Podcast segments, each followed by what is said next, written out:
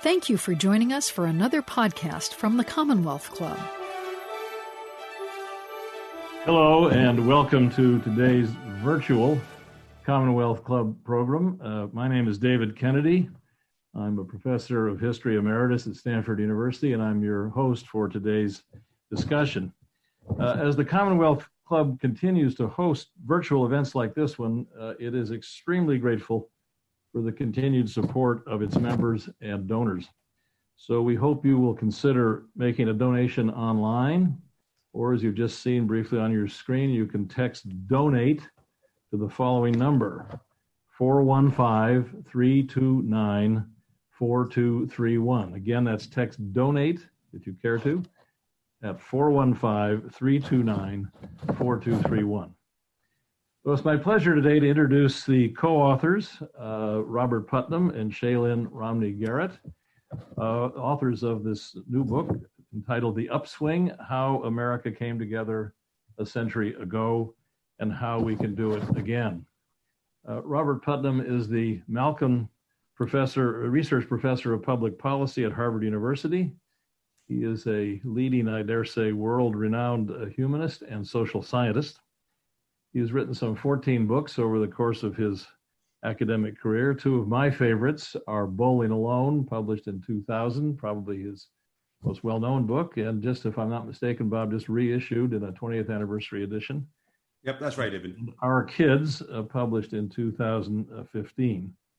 Uh, in 2012, uh, uh, Robert Putnam was uh, awarded by President Obama with the National Humanities Medal the nation's highest honor for contributions to the humanities. His co-author in this book is Shaylyn Romney Garrett. She is an award-winning social entrepreneur. She's a founding contributor to Weave, the social fabric project at the Aspen Institute, and she is a co-founder of Think Unlimited, a nonprofit venture uh, working to catalyze social innovation in the Middle East. So just a reminder as we proceed, we will be taking your questions and we'll try to answer as many of them as possible. I say we, I mean our co-authors principally. And you can submit your questions through the chat function uh, on your Zoom screen. So, uh, Bob and Shaylyn, welcome. And let me start off by asking you a pretty straightforward question. Uh, I'm going to actually get to the question why you wrote this book, but before I get there, I just want to ask how you wrote this book how did the two of you come to collaborate with each other? How did you get acquainted? How did your paths intersect? And as the research and writing went forward, what was the division of labor or the synergy or whatever we how we describe how you work together? Well, first of all, uh, David, uh, thanks very much for having us on this uh, this podcast or this uh, uh, Zoom uh, cast. Um, I should say that it's a great honor for us to be here, not only because of the Commonwealth uh, Club event, which I've been fortunate enough to be on several times uh, for previous books, but also to be have you be the moderator because, um, and I, David, you can now not pay attention to the next paragraph, the next couple sentences here. Um, I think Shaylyn and I would both agree that there's hardly anyone who was more influential, any academic who was more influential in our writing of this book than you. I think you're certainly the most quoted person in the book, and um, therefore, uh, we're looking forward to this con- conversation a little bit the way a pair of you know freshmen are waiting maybe to see what their professor says about their first paper. So that's the we're we're delighted to be even thought of as as amateur historians, but we're eager to see what the what the professor says about our work. Um, so we our collaboration goes back a very long way, actually. Um, uh, I teach a small seminar at Harvard. I have for 30 or 40 years on, broadly speaking, on civic engagement and, and how to make how America can become more um, more civic and more socially connected and more um, basically a better country. And um, uh, Shaylyn took that seminar um, about 20 years ago, actually. I think Shaylyn will correct me about I'm wrong about that. And um, so now I'm going to say nice things about Shaylyn for a little bit. She was the best student, certainly in that seminar, but actually probably one of the best students in the 30 or 40 years I've taught the seminar. This is an undergraduate seminar. Um, and she wrote a, uh, an honors winning senior thesis that was relevant to this on the progressive era. And then she um, uh, went off, did her own things. We kept in touch. She took part in a couple of our earlier books. She took part in, she was, uh, was a field researcher actually for our book on religion, which was called American Grace.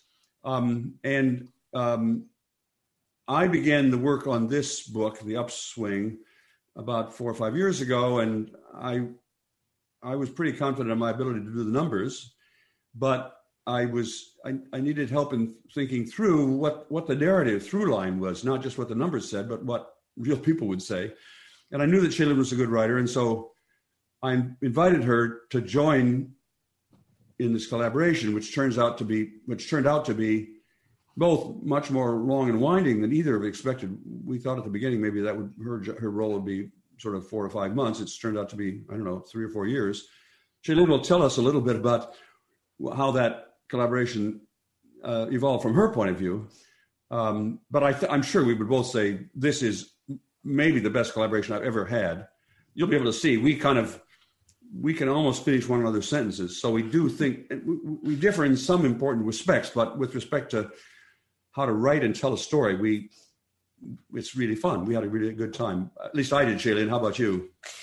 Uh, definitely, and I, I, definitely want to echo um, Bob's sentiments of, about what an honor it is to be here, um, especially on the day that our book is published. So this is very, uh, it's an exciting moment for us, and we're really grateful to share it with this fantastic audience um, and and with you, David, our moderator. Um, you know, I'll know. I Bob and I have worked together, as he said, for many years, and and I took the seminar the year that Bowling Alone was published.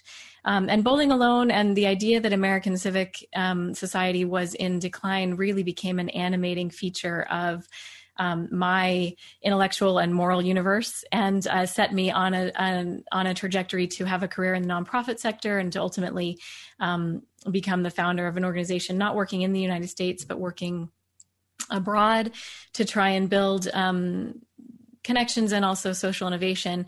Um, and after that time, after coming home from six years in the Middle East, my husband and I were spending a summer in the Monadnock region of New Hampshire, where Bob has a home, where he spends a lot of his time um, doing his thinking and writing.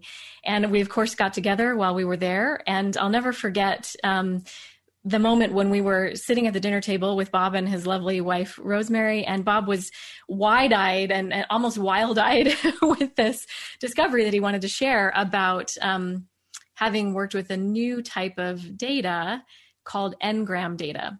So um, Bob can tell you a little bit more about the specifics of this, but Google has tracked the frequency of word usage in all of the books that it has digitized, which is you know millions upon millions of books, um, and so you can actually search for almost any word to discover the frequency of its usage over time.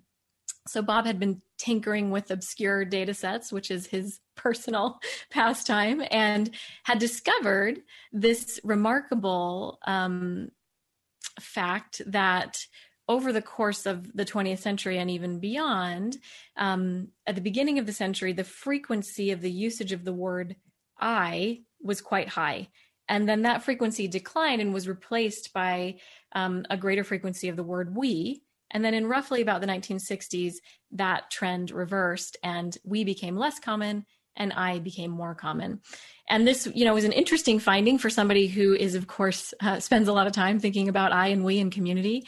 But it was even more interesting because Bob was also working at the time with um, this idea of the possibility that there were other ways in which this, what we've come to call the I we I curve, was overlapping with other phenomena, which is something that I'm sure we'll get into a little bit later. But um, it, it, was really fun to see the sort of aha moment when Bob really developed the idea of the I we I curve.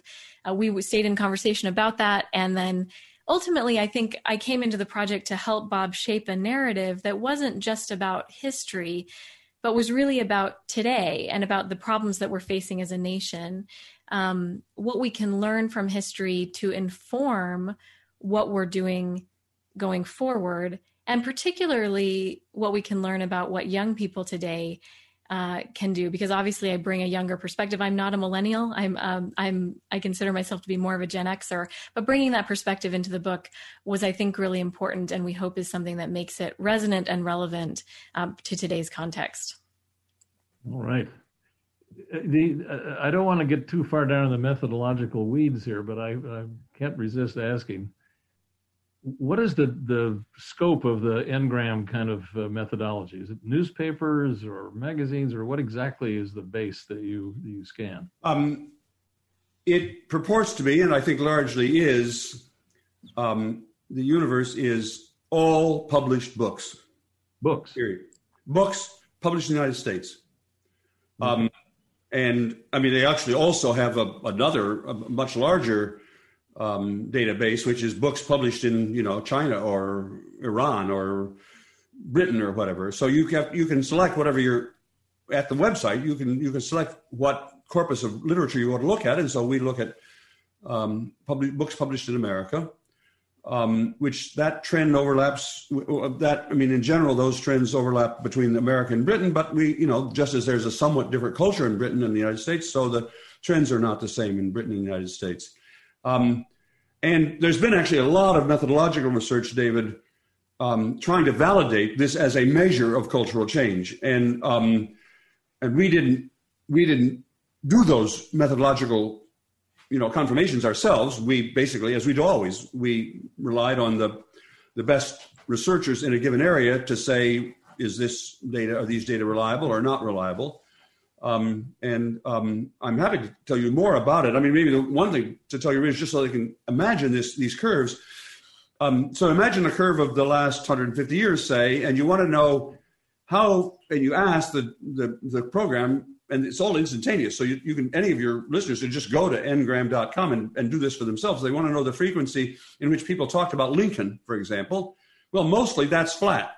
Um, because there was a little bit of talk. Americans were writing a little bit, travel books and so on, about the town of Lincoln in England, um, until, interestingly, in not in 1860, but in 1865, there's a sudden spark, a spike in people writing about Lincoln. Well, you can, you know, anybody can figure that one out. That's he's assassinated, and people begin writing, you know, biographies and histories and so on about him.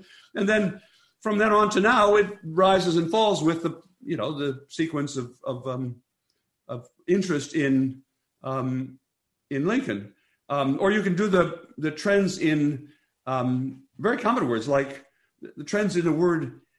Probably the, one of the most common words in the English language is the T H E, and you look at long run trends in the frequency of the word the over two or three hundred years. And it turns out that frequency is completely flat. There's been no change in the relative frequency of the word the for at least two or three hundred years. No surprise there, I suppose. Pardon? No surprise there. No, but that is that illustrates how what you can see, and and therefore a lot of other historians now will be, have begun to use these data because it's actually real hard data to help substantiate what you would get from just a general reading of culture. I mean, of, of his, his, the history of culture and intellectual history and so on. And that's and we we believe actually the the narrative intellectual history, the non quantitative narrative intellectual history and cultural history. But I think everybody now, not just us, thinks it's really nice to have a little bit of a thread of quantitative data to reinforce what you what your understanding of of um, the culture, the, the, the non-quantitative narrative is. Just to be clear, the data set you use is the is the, the verbiage that you scan for incidents of this and that and the other word is books, not periodicals. That's right. Okay.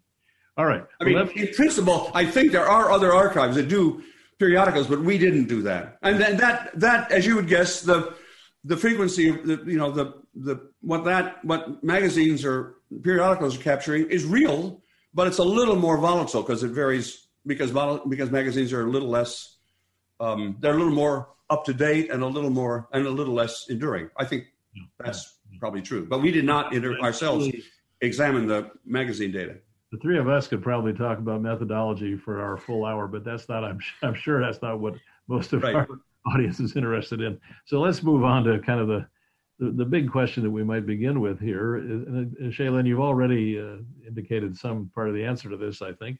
But just uh, to put it as simply as possible, why did you write this book? Why did you devote the two of you several years of your lives and energy to this book?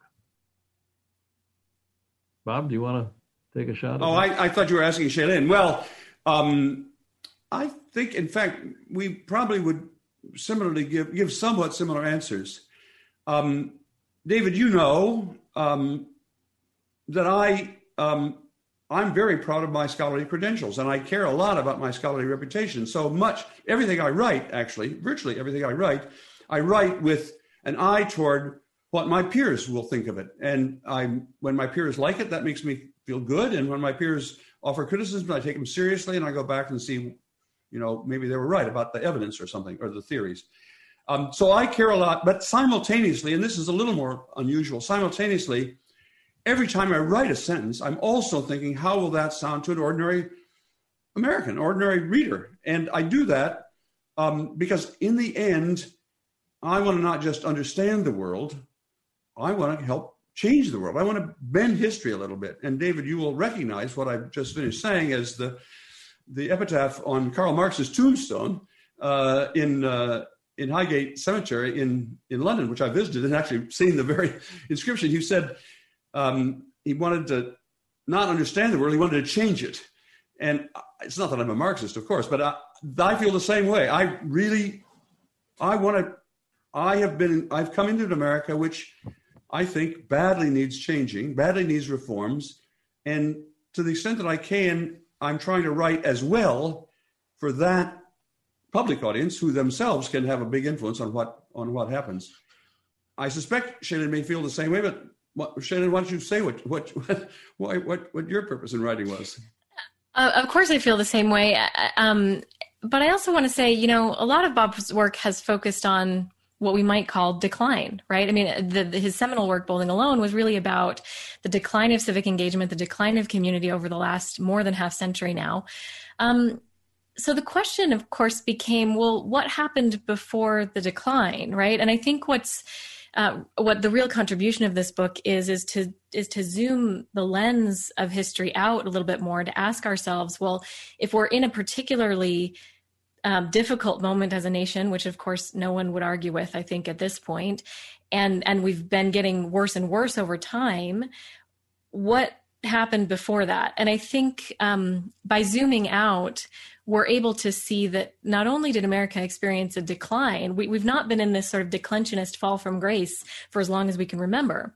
In fact, we were in a moment very similar, breathtakingly similar to today during the first Gilded Age, uh, in in the decades right before 1900, where America was experiencing a remarkably similar confluence of sort of can, concatenation of crises, remarkably similar to what we face today.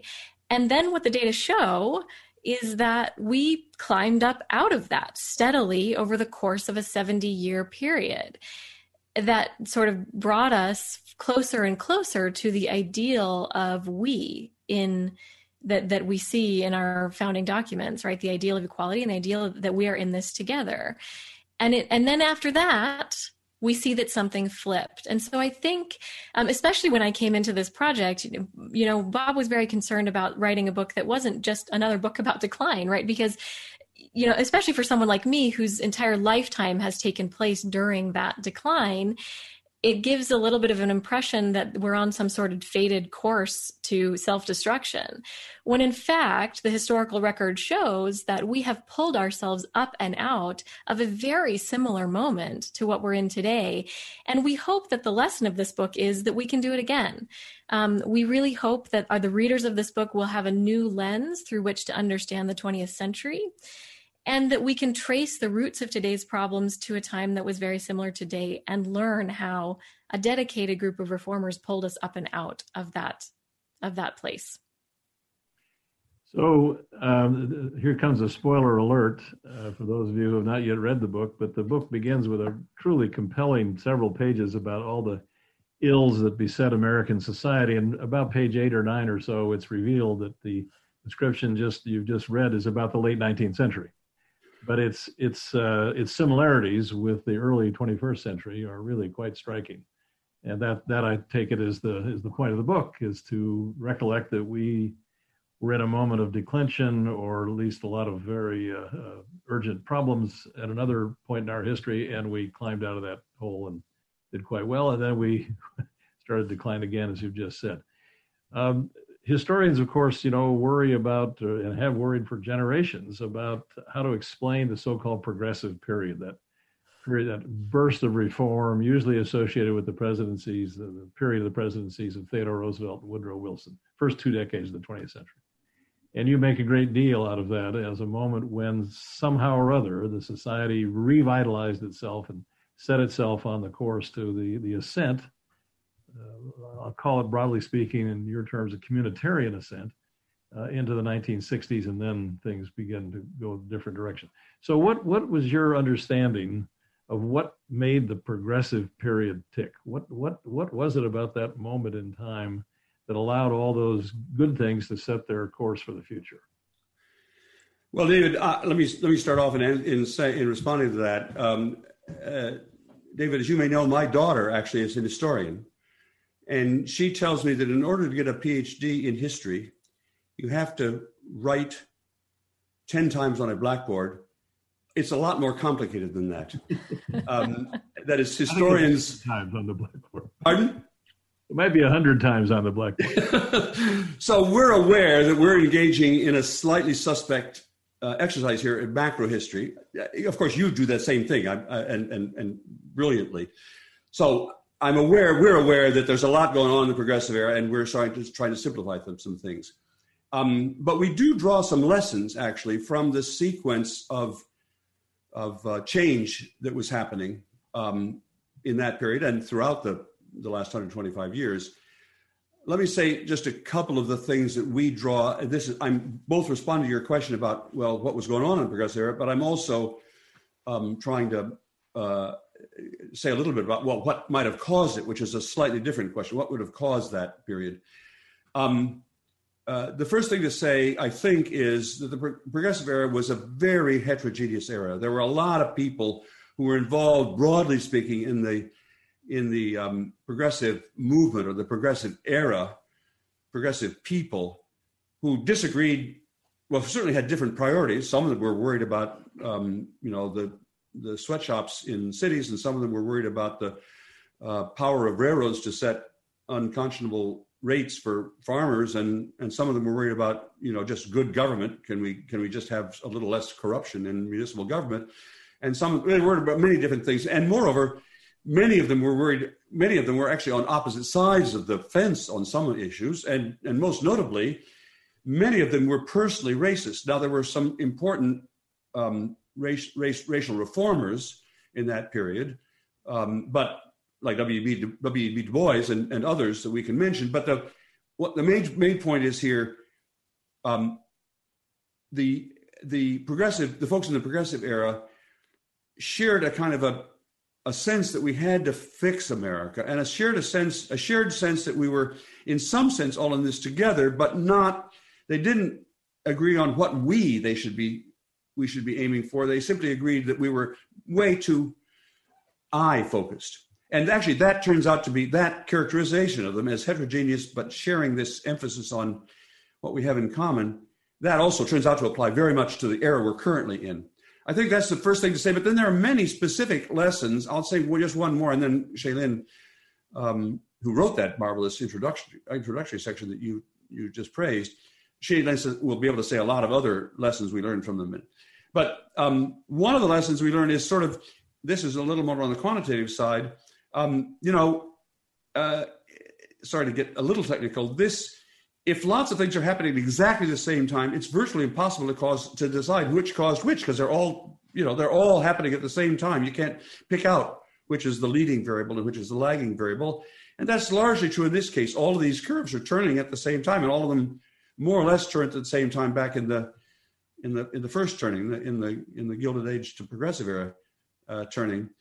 Um, the one thing that we can say, it's quite striking. Most people, when they hear about the problem, think this must all be economically determined. It was economic inequality that changed first, driven by something else, maybe the Industrial Revolution or something. And that economic inequality, in turn, was the cause of everything else. And the one thing our data show is that story cannot possibly be true. The reason it cannot possibly be true is that the economic inequality, which is one of the main things we're looking at, is a lagging variable. It's changing, it changes after everything else. So we can't be sure which the leading variable was, is not that's not very clear. But what for sure is it sure wasn't economic inequality, and that I think is in a way a contribution to this whole debate about what's causing what. it's it's it's very striking to be able to say, since it's the thing that most people actually first believe that it's the economic inequality that's causing everything, it's not. It's reacting to something else. And what that something else might be is a is a really interesting question. I, am going to stop here for a moment because I think Sheila will have some things to say too about the details of the regressive era and what we can learn from those the lessons this is this is actually the main point of our book we want to tell people the lessons that we've learned from going back to that period because we think they apply today you know to me uh Shaylyn, i'll give you the microphone here just a moment but to me uh, i'll just say the two of you one of the things that's most striking about this book is the way you track the synchronicity of changes in so many different dimensions. And I just jotted down a part, I think this is only a partial list of the different dimensions in which you see very similar patterns of development over the course of the century. Uh, income and wealth distribution, uh, residential choices, congressional voting patterns, club membership, film titles, song titles, and even baby naming and pronoun usage. I mean, it's it, the, the way that the, those data all track the same patterns of ascent and decline over the course of the century is to me just absolutely striking. And again, I, for purposes of argument at least, let's stick with your position that this begins in the progressive era. So we come back to the question now to you, Shaylyn. What what was it about the progressive era that set all these things in motion?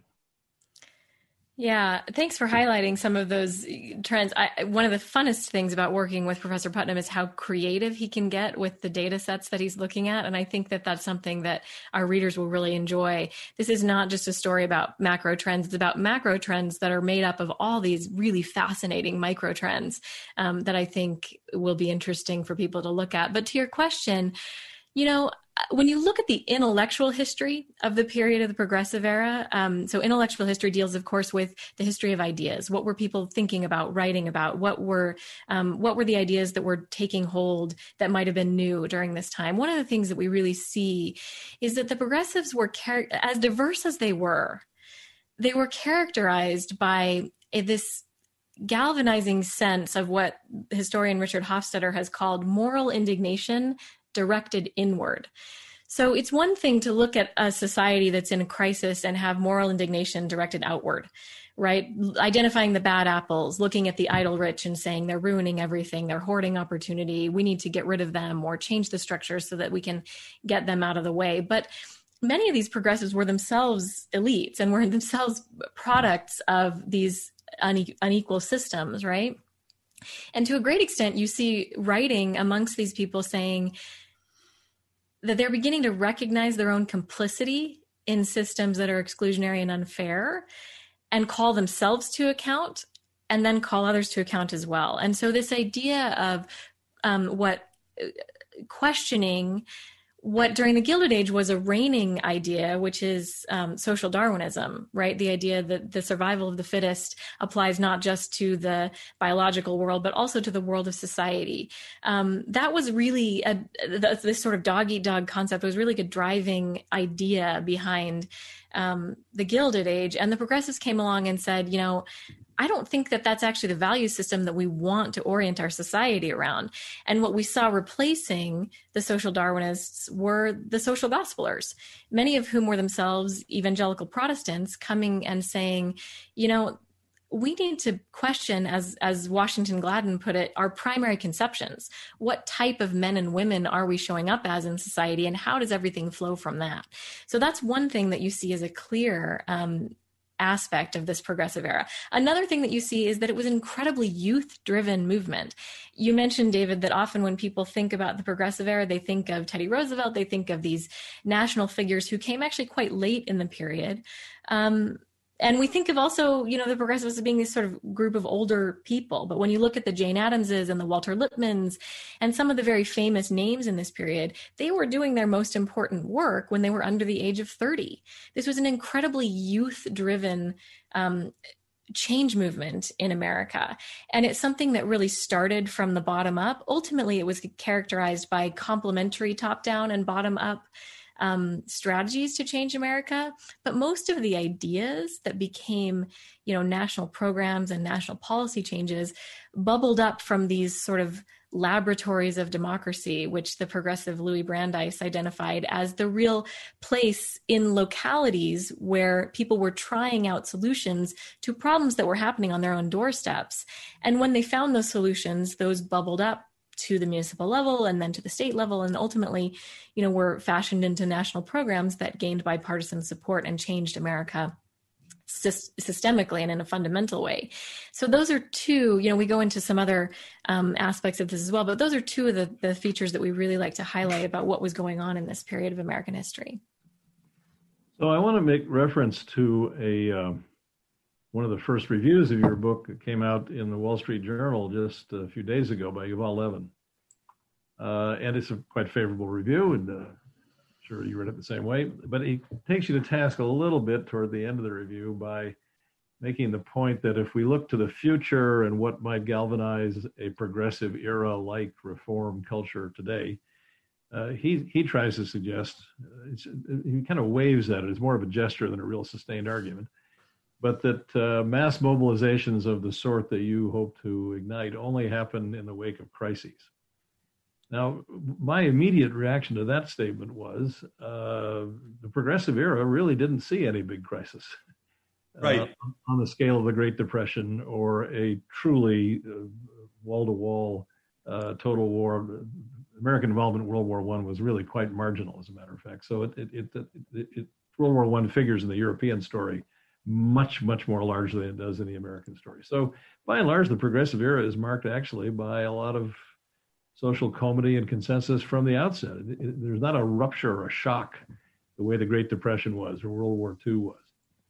So, it, there's something else going on in that, that progressive moment to put these things in motion. And again, as I'm sure you both of you well understand, a more a more conventional uh, now maybe about to become obsolete uh, account is that the great shocks of Great Depression and World War II are the events that really changed the trajectory of American history, created new institutions, uh, led to at least a quarter century's worth of greater income and wealth equality, created the context in which the civil rights movement in the 1960s could really take some significant steps forward, so on and so forth you're revising that narrative. You're saying it's not World War II, not not the Great Depression. All these trends are put in motion a generation or two earlier in the early 20th century. So, what what what's your let's, let's put the question directly the way Yuval Levin might put it. What what's the do we or do we not need a crisis in order to really change direction?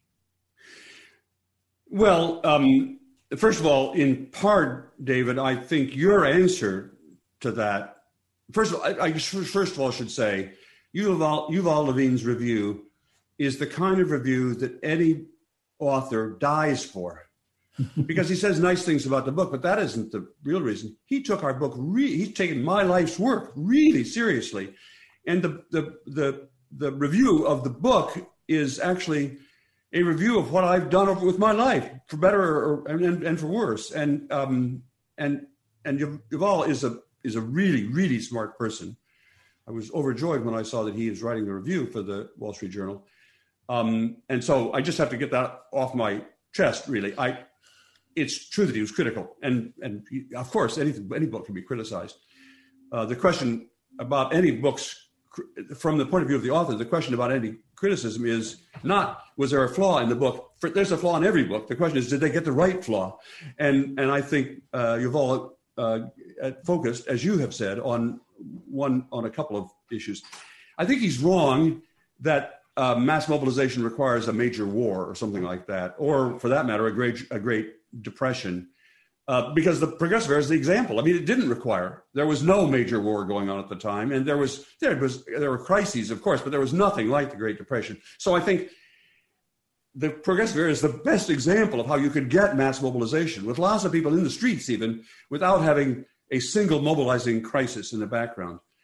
But there's a second question that you raised, and it actually is raised in your in your own work, which is, well, was it really the progressive era, or wasn't it really those the, the Great Depression and, and World War II that that changed the trajectory of America? And of course, we recognize that there is that argument. But our argument, as you know, David, is that it's true that the that the um, the New Deal and the programs of World War instituted during World War II were really powerful forces in the right direction. But those for the for the, for the most part, especially the New Deal, was not created you know out of the mind of of the New Deal brain trust or out of the mind of of FDR. They were most of them had been themselves uh, born intellectually and politically in the progressive era. That's they that's where they came from personally. And so when they set out to try to reform America in the face of this crisis, what did they draw on? Of course, they drew on their own personal experience, which was they were formed in the progressive era. That's the first thing. And secondly, in very specific terms, in area after area, and I know, David, I'm telling you stuff you know, but in area after area, what the progressives did was to draw on uh, programs that had, in the progressive era, been created and tried out at the state and local level. I mean, minimum wage, or or Social Security, or um, you know, control of monopolies. All of those things, which are core parts of the of the New Deal, had first of all been invented and tried out in in what Louis Brandeis called the laboratories of democracy, so that when a crisis hit, that's what these now older progressives, that is uh, Franklin Roosevelt and his um, and, and, his brain trust, they reached for where they came from. Now, it's it's it's you know it's it's it's a it's an exercise in in um, you know non uh, fictional history. If you ask, well, what would have happened if had there never been the the the the New Deal? Would that have would the progressive era have nevertheless had the same effect? I can't say that, but I actually think we can say what the new what would have happened if there had not been the progressive era. And I think the progressive era was actually a critical launching pad for most of the ideas that then later on were repackaged at the national level in terms of of um, in terms of the New Deal. And I hope that what one thing that our book will do is encourage historians. I mean, of course, historians have studied everything. Encourage them to look back at the origins of the of the New Deal and to begin to don't look don't look. You're not looking back for something that happened that was already a national program in the progressive era. The origins of those things were at state and local government, and that's why I think, and I think I see this happening. You're the expert, but I think I see this happening in the writing of history nowadays, which is people are more looking at what was happening at at local levels. That's what we emphasize about the progressive era.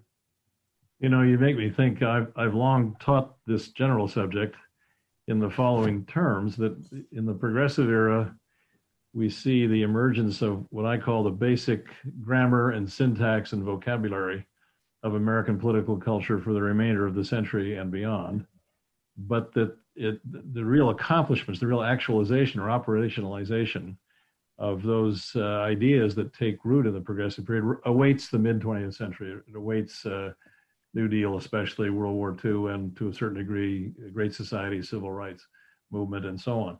So uh, my my interpretation looks a little more orthodox than yours, maybe, but it's not wholly uh, inconsistent with yours. That the progressive right. point, progressive era, is still the point of origin of this. The question is still on the table, however. What exactly is it that galvanizes those people in the progressive period? One of your chapters, you take a title from a famous uh, work, famous to those of us who deal with this kind of thing, at least uh, by Walter Lippmann, Drift and Mastery. Right. And the, the burden of that book is we need more central governance and control of this uh, runaway economy and, and, in danger of fragmenting society and so on. And it, it, some people, including myself, have read Drift and Mastery as an essay supporting somewhat less participatory democracy and more top-down control. I don't think that is your message. So what, no. you, read Drift and Mastery differently. So what, what, why do you adopt that that title as a chapter? Well, we can either answer this question, but Shaylyn, uh, Shaylyn has been, I would say, worshiping that book for at least 30 years. So why don't you step in, Shaylyn, and say even beyond my admiration for it. okay. Yeah, worship is a strong word, but I would say that um, I don't think you're wrong, David. I do think that that's definitely, I mean, that that's in the text for sure. But we have to remember, Drift and Mastery was written in 1914, right? Again, on the sort of tail end of the period that we're really describing, not the tail end, but the, the, the point at which the progressives were saying, you know, if if all this stuff we've been doing on the local level is really going to take hold, it's going to have to have the weight of the federal government and the resources of the federal government behind it. I mean, a, a great example is Jane Addams, one of the heroines of the progressive era, and and someone that's been a personal heroine for me. You know, she started settlement houses um, in Chicago and had this very sort of personalist view of how she might be able to help industrialists see the dangers that they were creating for the children working in their factories and and the problems they were creating for families by not paying enough. And she would actually personally approach these industrialists and say would you know wouldn't you like to do a better job here and and change some things so that these kids won't get hurt? And and obviously that didn't work. It might have worked in one or two instances but she had this you know shift over the course of her career in which she discovered that that you know when we're talking about certain issues that maybe cross state lines or issues that are about broader economic forces, we need more broad and more national programs. And I, so I think that that's where that piece of Walter Lippmann's work is coming from, right? But I also think that the, that the real spirit of that um, that piece is is the for me the main message of it is the power of agency, right? The power of citizen agency the idea of drift and mastery is that America at the time was in this sort of downward drift, that there were all these forces, you know, outside of the control of individuals, the Industrial Revolution being the main one, right? That were changing life, day to day life for people and changing the experience of democracy for people. And the main point of that book is that we don't have to drift in a democracy, we have agency to reclaim mastery over the future. Now, the particular form of mastery that Lippmann was was advocating was this more top-down approach, and and that was maybe a product of again what had come before and, and the moment that he was writing the book in. But I think the core insight for today is not, oh, we need more top-down programs. The core insight is we need more mastery we need more citizens who believe in their ability to take the reins and write the course of American history. Now, you know, what that course will exactly look like remains to be seen. But, you know, again, I, and, and drawing on Yuval Levin's work, I think, you know, he's arguing that we need a rethinking and a rebuilding of our institutions from the ground up, not necessarily from the top down. And, and we definitely share that view. Could I just say one more thing, David? Um, just to note that we actually thought about entitling our book Drift and Mastery because it captures exactly what we want to say to the young reformers, to the young people, well, to everybody, but especially young people in America today. We want to say to the people right now, they're the people who are 18, 19, 20, 21, maybe they're going to vote for the first time, maybe they haven't voted in previous elections, and who are a little cynical, actually. Let's be honest. This this generation is is a great hope, but many of them, you know, remember, they have known nothing but this downward plunge. And they're a little cynical. And and so the purpose of this book, when we wrote it, was to say it's very much intended for that group of people who know nothing about this history. It's not their fault. They know nothing about this history. And we wanted to say to them, okay, you can keep on drifting, just, you know, go on with the flow. You know, every, you know, whatever Facebook or whatever, you know, the politicians are doing, you can drift along.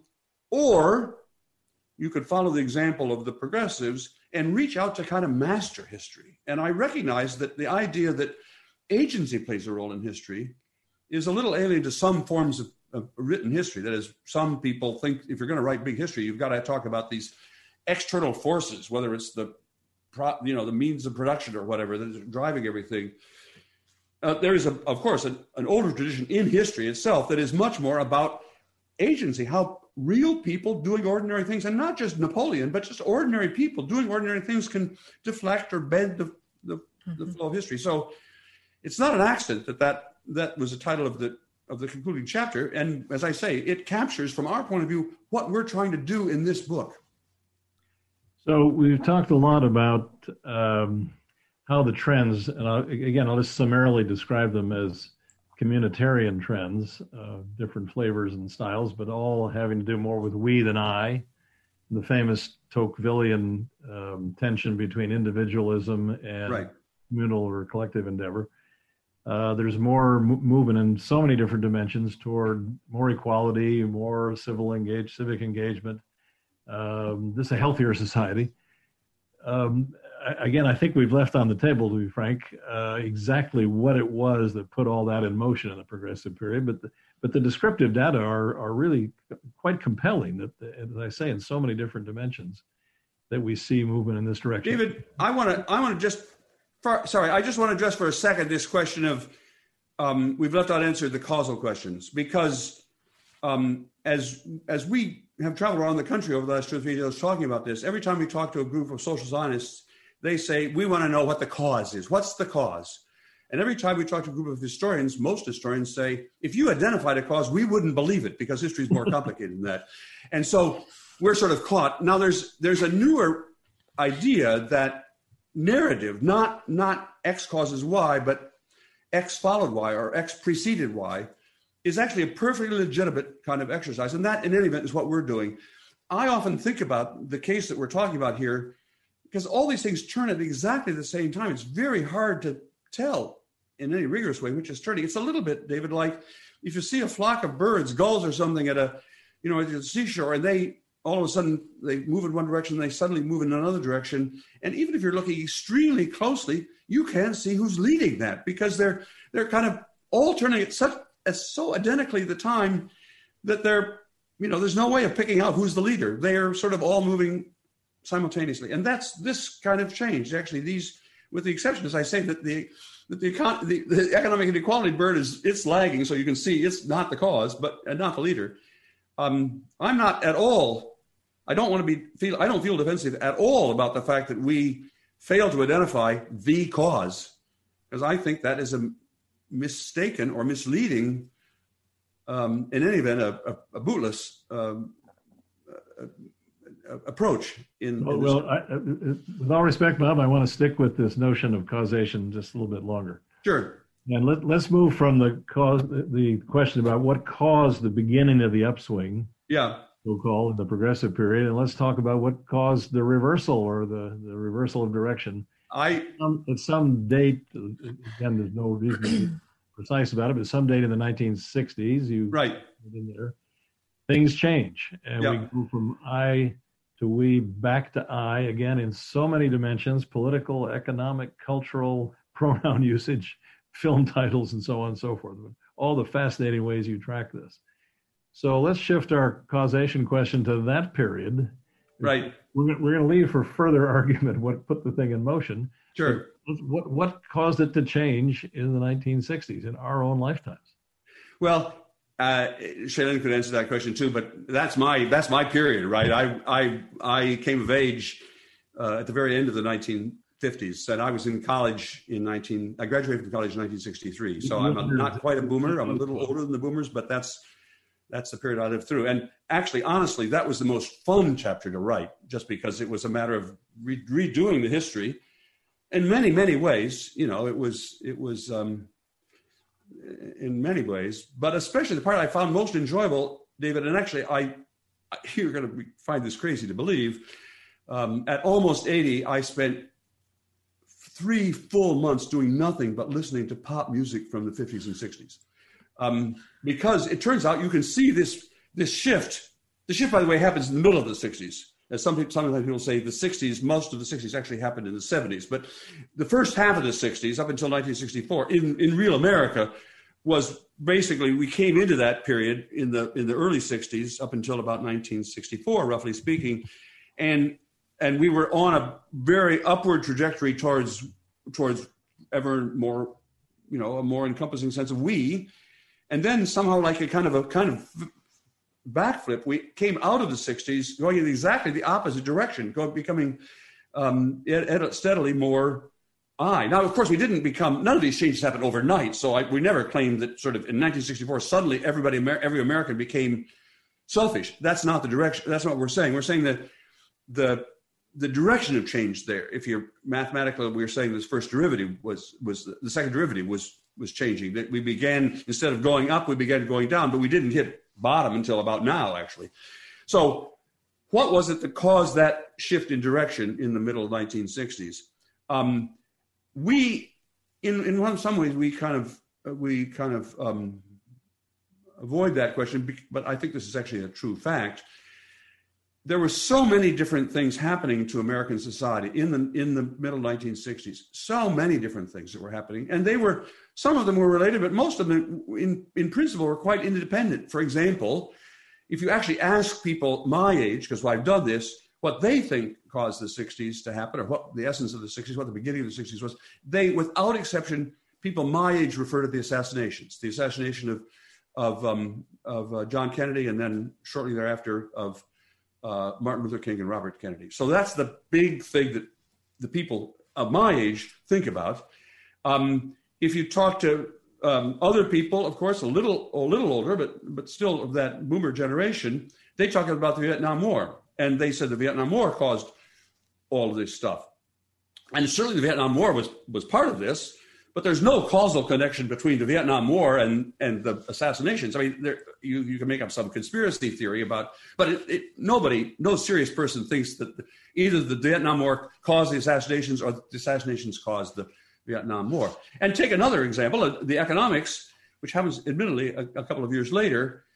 In that period, the trigger for the economic crisis was the uh, the gas the, the, the, gas the oil embargoes and the gas lines and so on in the in, in America, and that was certainly a part of the story. But nobody claims that there's some causal connection between the the the Vietnam War or the assassinations and and the and the um, and the oil price crisis. And then there's the political polarization that is to some extent related to that, but it's it's really on a separate operating on a separate plane. And so what we say is a lot of the crises that happened in the 60s were themselves determined by things outside the realm of, I mean, the Vietnam War was determined by things that happened, you know, in the in the aftermath of World War II and, and Ho Chi Minh and so on, and the assassinations, who knows what caused that? It was maybe just in the mind of, of Lee Harvey Oswald, and, and, you know, who knows what was in the mind of the people who, the, the, the, the sheikhs who,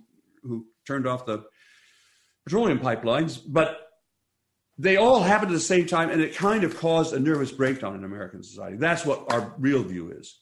And you could, you know, if you if you happen to be, David, you're much younger than me, but if you happen to be oh, opponent, you and I, you and I are exactly the same age. okay, well, great. Uh, if you if you if you're our age, the most fun chapter in the book to read is the chapter on the '60s because it's a trip down memory lane. It's exactly what we remember, and the songs that they that were popular that I spent four months listening to again were the songs that were popular when we were when we were kids. So it's it's a lot of fun if you're ha- if you're of that generation. If you're I know this very well because I have a, a co-author who's not of that generation, and she was constantly telling me, Bob, our readership is going to be bored to tears. That's not their period. And so the reason I'm answering this question is I had to fight to make sure that there was at least some of the 60s in there. The answer to the, I'm trying to answer your question, David, a little, in, not indirectly, but I'm trying to answer your question. We think that there was no single explanation of what, of why the change in the 60s happened if there if you had to point to one thing you'd say it was the civil rights movement which caused a white backlash. And we spend a lot of time as you know david on race because we think race is an important part of the story. And we think actually that there's some uh, some of the normal normal accounts of, of the history of racial equality in america in the in the 20th century some of them are actually misguided.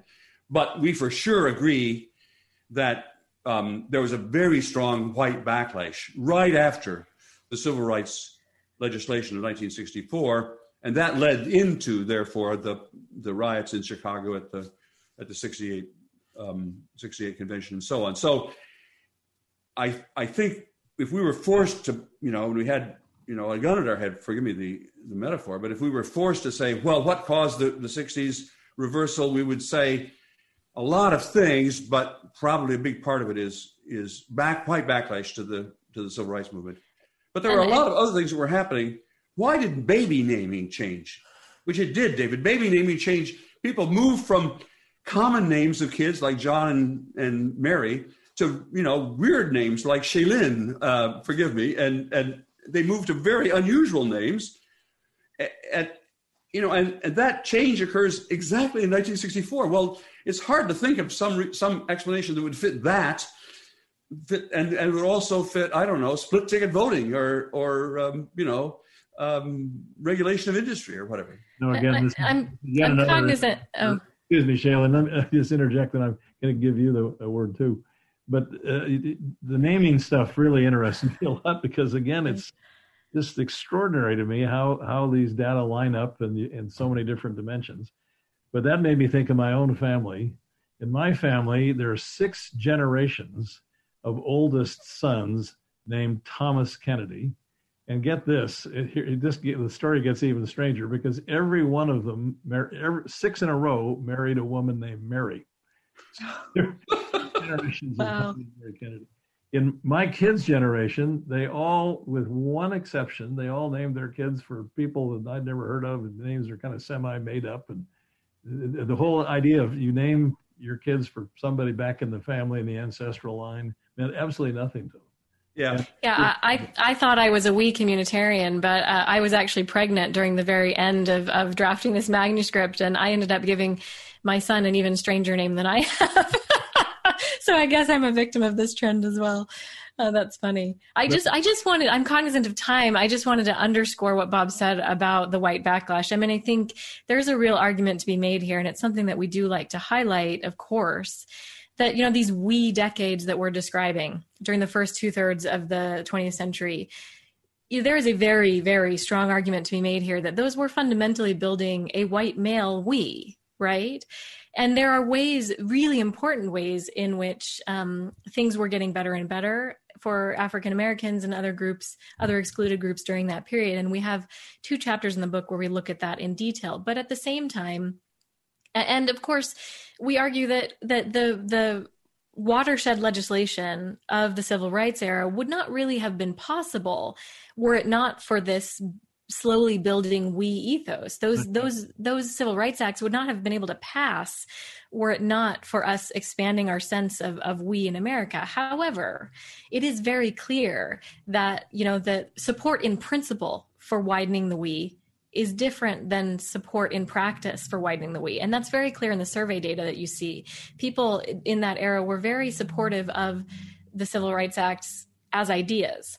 But then when they they were asked to to make some sacrifices in order to implement those um, there was a very clear backlash. And so i think that to a certain extent you know you can't we can't say that the white backlash caused a broader you know turn toward i. We can't also say that a broader turn toward i caused the white backlash but what we can say is that the i period that that came after the civil rights legislation has been much less hospitable to excluded groups and people of color than most people think.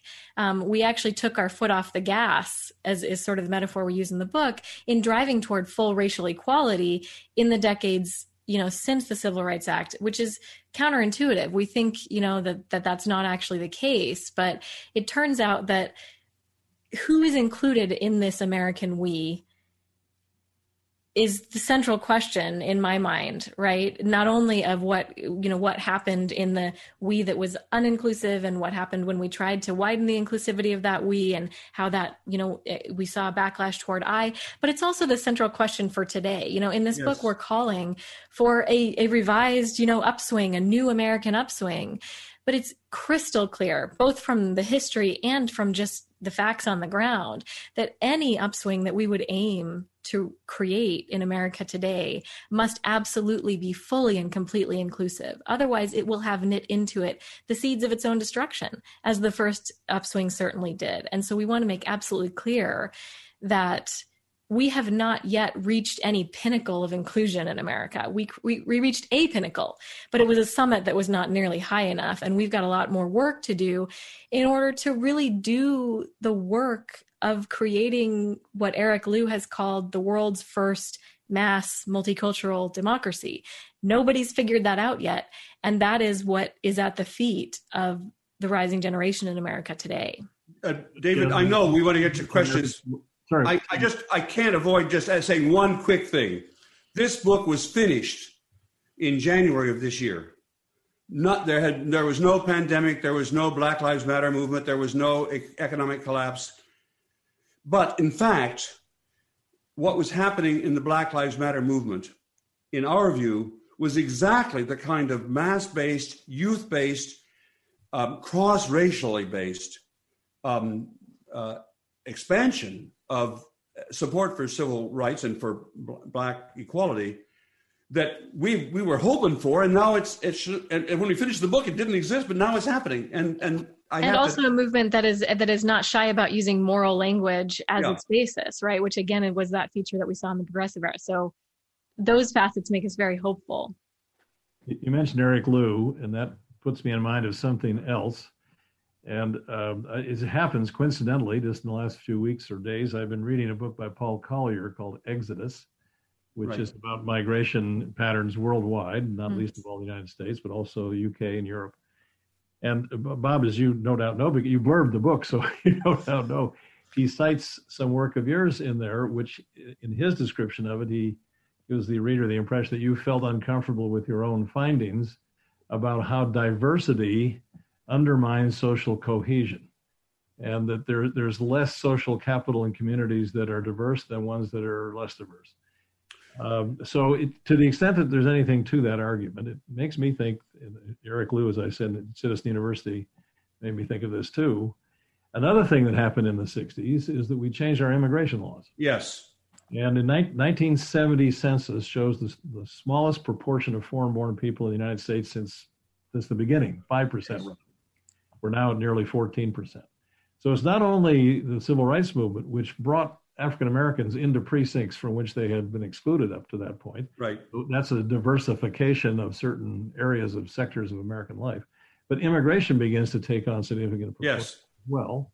And the society becomes operationally much more diverse. Yes. So that perversely enough, that could be some kind of explanation for the erosion of the term you helped to popularize, Bob, social capital. Yes. trust Can I, um, I know that there are many other people who want to get in, and but I really want to answer that question because some people think it's a, it that they found the fatal flaw in our book, and I, I actually completely disagree that it's a fatal flaw. Let's go back to the original article that I wrote now about ten years ago, in which I reported that it's which is true that in the short run, I was always all the language I'm going to use now is the language that appears in the original lecture that I gave uh, in, in in Uppsala, Sweden. Um, in the short run, the, what the data showed was that in the short run, the effect of increased diversity, for example, immigration, is to um, impede the formation of social capital. That's just jargon for saying when you've got a lot of neighbors around you who speak a different language or maybe have a different skin color or, or at any rate are different, um, that's a little unsettling. And frankly, arriving there is unsettling for them. So the short run effect of social, of, of, of immigration is to reduce social capital. And that's what the data showed and that's what happened actually. In 19 after 19, in the period between 1900 and 1920 peak in american immigration and just as i found in my data the short run effect of that was to cause people to hunker down and to pull in and to accentuate in this other language accentuate the me. Um, but i also said and and neoconservatives who liked the first part of it uh, i'm sorry that that includes my good friend, um, the Oxford economist. That I'm sorry you named his book uh, a, a, minute ago, but um, Paul Paul Paul Collier. Paul Collier, yeah, Paul's a smart guy. He knows better than this. Um, that's a canard because at the very beginning I said the longer run effect of, a, of immigration in a successful society is that over the long run, the processes of assimilation on both sides. Actually, it's not just the Italians learning to to um, you know to eat hamburgers. It's also the rest of us learning to eat pizza. That mutual assimilation is the almost certain consequence over a over a couple of generations of people you know coming to terms with each other and therefore and building a new more encompassing sense of we that's what the argument in that original article that has gotten a lot of attention, but not nearly so much readership, was saying. And I think that perfectly fits the story that now I didn't know the I-we-I story then, but it perfectly fits that the first effect of immigration in the in the 1919 basically 1920 period was to cause a hunkering down, and that led to the imposition of these of the very strict immigration rules in 1923 and 1924 that's what I said what is going to happen. That I mean, I, am not trying to make myself a perfect seer, but I am trying to say that people who say that I've got my facts wrong have not read what I've written.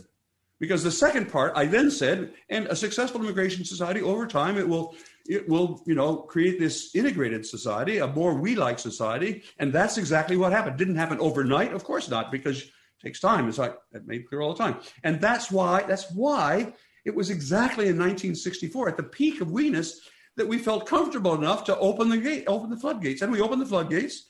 And eventually, what happened was that lots more people came in, and the, the, the short run effect of that was to increase, you know, anti-immigrant sentiment. That's what we're living with right now. But then Putnam says, yeah, but over time, what you'll begin seeing is the mutual assimilation of these groups, the immigrants, the former immigrants, and the and the natives, and that's exactly what we're seeing now. That's why the, the Trump's immigration policy is so widely unpopular, especially among younger people, because he's trying to insist on a really outdated, extreme I conception of our country. And Bob, younger- Bob I'm going to have to uh, bring us to a conclusion here because we're in our last couple of minutes.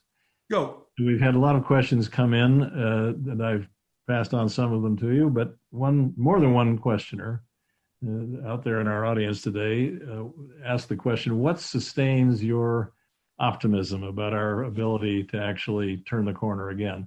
We have, I'm going to give you each 30 seconds to answer that question. Shaylyn, you want to have the first crack? What sustains my optimism? Uh, again, I think that having a historical record that we've successfully done this once before is a huge part of it. Um, I think that young people today don't realize this.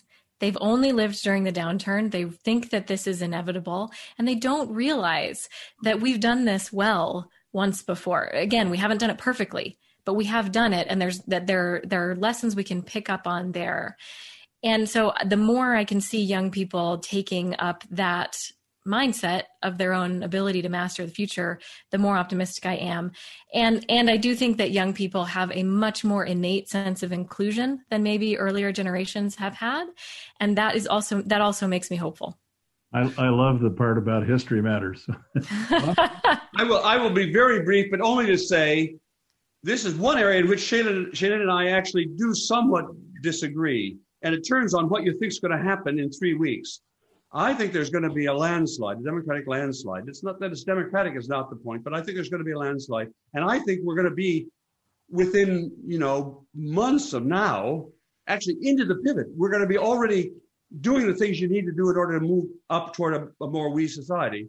Shaylyn is a little less confident, maybe a lot less confident than me about what the election outcome will be, and therefore I think she's a little more pessimistic. That may be related to the fact that I'm sitting in one of the in, in the bluest postal code district in one of the most blue states in America. And let me just say, Shaylyn lives in a very different part of the world. It'd be Utah. Yeah. Okay. well, listen, uh, our thanks to uh, Bob Robert Putnam and Shaylyn Romney Garrett, the authors of this fascinating book, uh, The Upswing How Americans Came Together a Century Ago and How We Can Do It Again. Uh, we encourage you to pick up a copy at your local bookstore, or actually several copies. I'm giving copies to all my three children for Christmas. So if you'd like to watch more uh, virtual programs or support the Commonwealth Club effort, please visit the following website, www.commonwealthclub, all one digital word, .org. I'm David Kennedy. Thanks so much for joining us today. You've been listening to the Commonwealth Club of California. Hear thousands of our podcasts on Apple Podcasts, Google Play, and Stitcher. If you like what you've heard, please consider supporting our work and help us bring 500 programs a year to listeners like you. Go to commonwealthclub.org/donate. Think your way around the world with our travel programs to exciting domestic and international destinations. And when you're in the Bay Area, please join us live at our events. Thank you for listening and for your support.